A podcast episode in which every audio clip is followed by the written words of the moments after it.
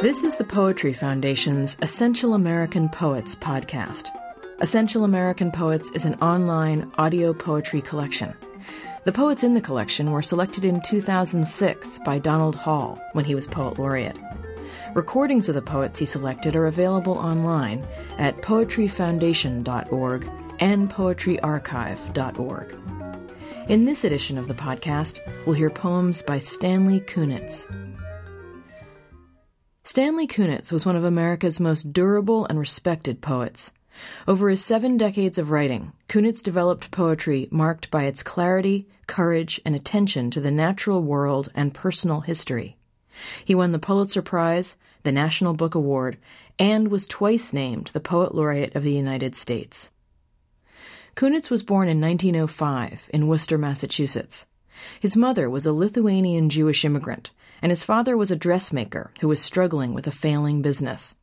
Just six weeks before Kunitz was born, his father filed for bankruptcy and committed suicide in a public park. Kunitz explored this troubled genesis over a lifetime of writing. The deepest thing I know is that I am living and dying at once, and my conviction is to report that dialogue, he once said. It is a rather terrifying thought that is at the root of much of my poetry. Despite this early tragedy, the young Kunitz was a gifted student and became the valedictorian of his high school. He won a scholarship to Harvard, where he earned his BA in 1926 and an MA the year after. Kunitz was discouraged from continuing on at Harvard, he recalls, because he was told that the Anglo Saxon students would resent being taught English literature by a Jew. So he left Harvard and worked as an editor, a reporter, and a writer. Kunitz's first book, Intellectual Things, was published in 1930. It showed the influence of romantic and metaphysical poets. His second book, Passport to the War, was published more than a decade later during his military service. He'd been drafted and served as a non combatant conscientious objector.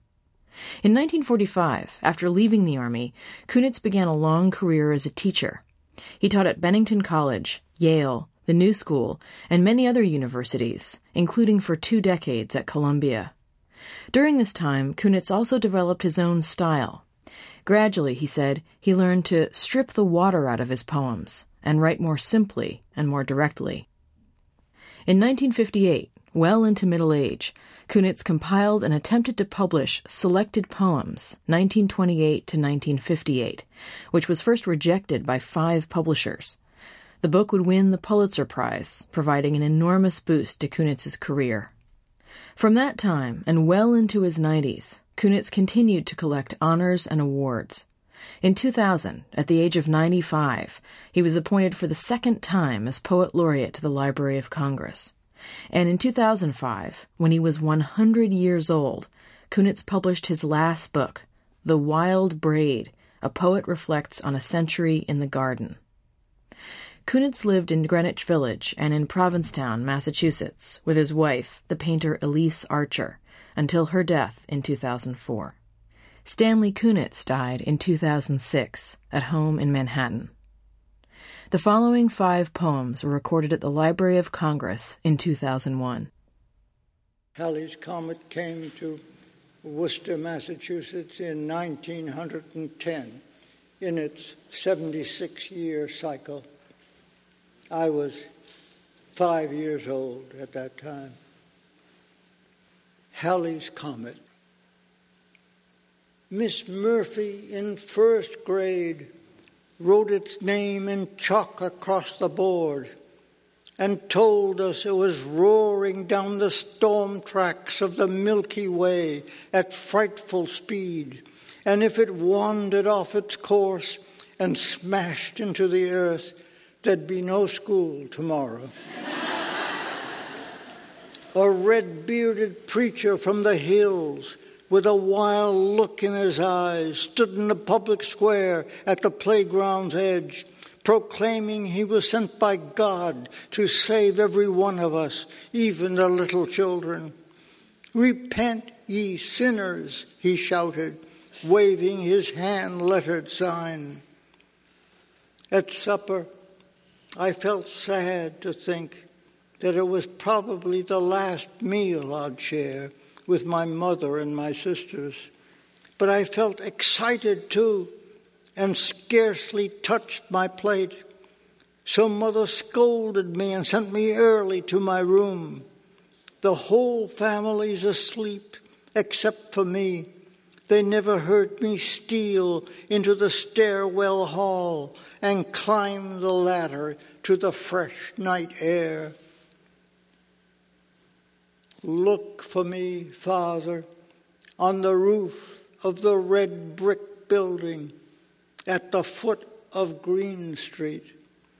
That's where we live, you know, on the top floor.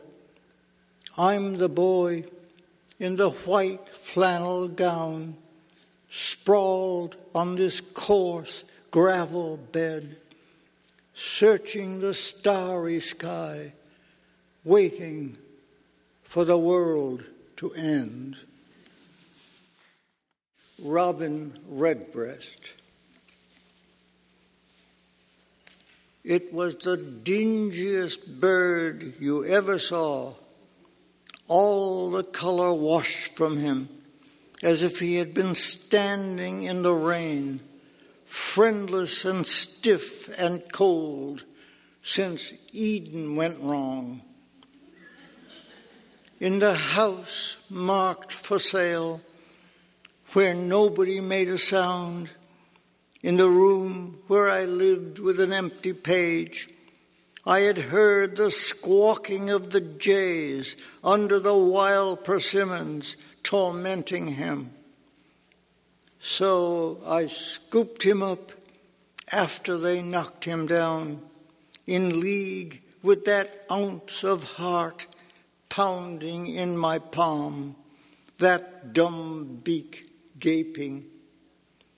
Poor thing, poor foolish life without sense enough to stop running in desperate circles, needing my lucky help to toss him back into his element.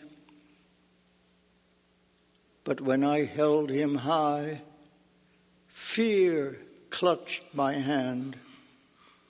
For through the hole in his head, cut whistle clean, through the old dried wound, between his eyes, where the hunter's brand had tunneled out his wits, I caught the cold flash of the blue, unappeasable sky. When I was a boy in Worcester, Massachusetts, my family lived on top of a hill at the thin edge of the city, with the woods beyond. Much of the time I was alone, but I learned how not to be lonely, exploring the surrounding fields and the old Indian trails. In the games that I improvised, most of them involved with running, climbing, and a variety of ball skills, I was a fierce competitor, representing in turn myself and my imaginary opponent. It did not occur to me to be surprised that I was always the winner. the stone throwing that figures in the poem was of a somewhat special order, since it did more than try my skill, it challenged destiny. My life hinged on the three throws permitted me according to my rules. If I hit the target oak once, somebody would love me. If I hit it twice, I should be a poet. If I scored all three times, I should never die. A friend of mine tells me that what I have recorded here is recognizable as an ancient ritual, and that the patriarchal scarred oak as I have described it, is transparently a manifestation of the King of the Wood. Such mysteries for a Worcester childhood. The testing tree. On my way home from school, up tribal Providence Hill, past the Academy ballpark, where I could never hope to play.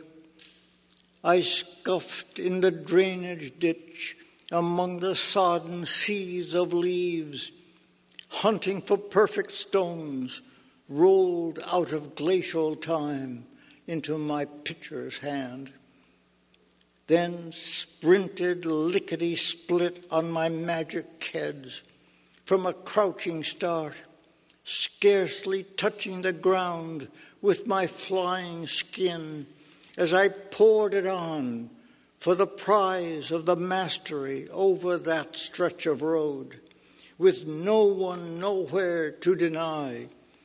When I flung myself down, that on the given course I was the world's fastest human.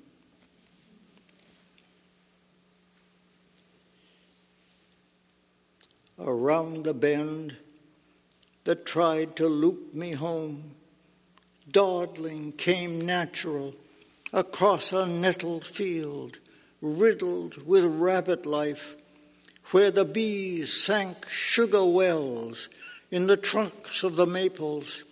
And a stringy old lilac, more than two stories tall, blazing with mildew, remembered a door in the long teeth of the woods. All of it happened slow, brushing the stick seed off, wading through jewel weed strangled by angel's hair, spotting the print of the deer and the red fox's scats. Once I owned the key to an umbrageous trail thickened with mosses, where flickering presences gave me right of passage as I followed in the steps of straight backed Massasoit, soundlessly, heel and toe, practicing my Indian walk.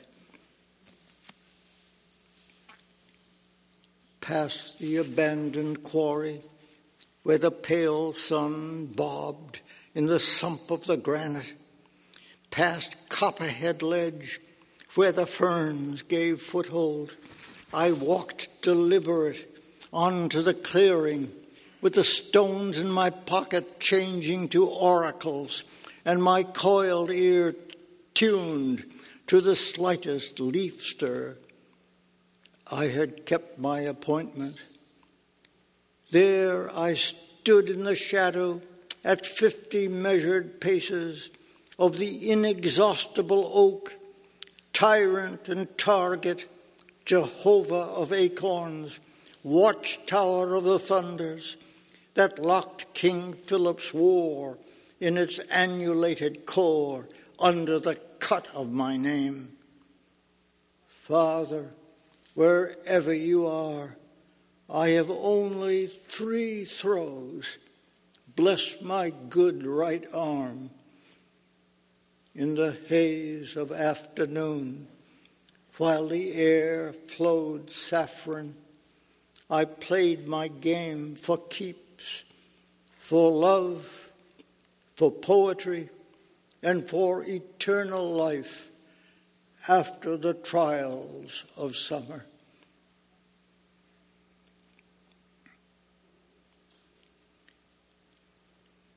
In the recurring dream, my mother stands in her bridal gown under the burning lilac with Bernard Shaw and Bertie Russell kissing her hands. The house behind her is in ruins. She is wearing an owl's face and makes barking noises. Her minatory finger points. I pass through the cardboard doorway askew in the field and peer down a well where an albino walrus huffs. He has the gentlest eyes. If the dirt keep sifting in, staining the water yellow, why should I be blamed? never try to explain. That single Model A sputtering up the grade unfurled a highway behind where the tanks maneuver, revolving their turrets. In a murderous time, the heart breaks and breaks and lives by breaking. It is necessary to go through dark and deeper dark and not to turn. I am looking for the trail. Where is my testing tree? Give me back my stones. I wrote this poem after reading a book written by a friend of mine on UFO abductions.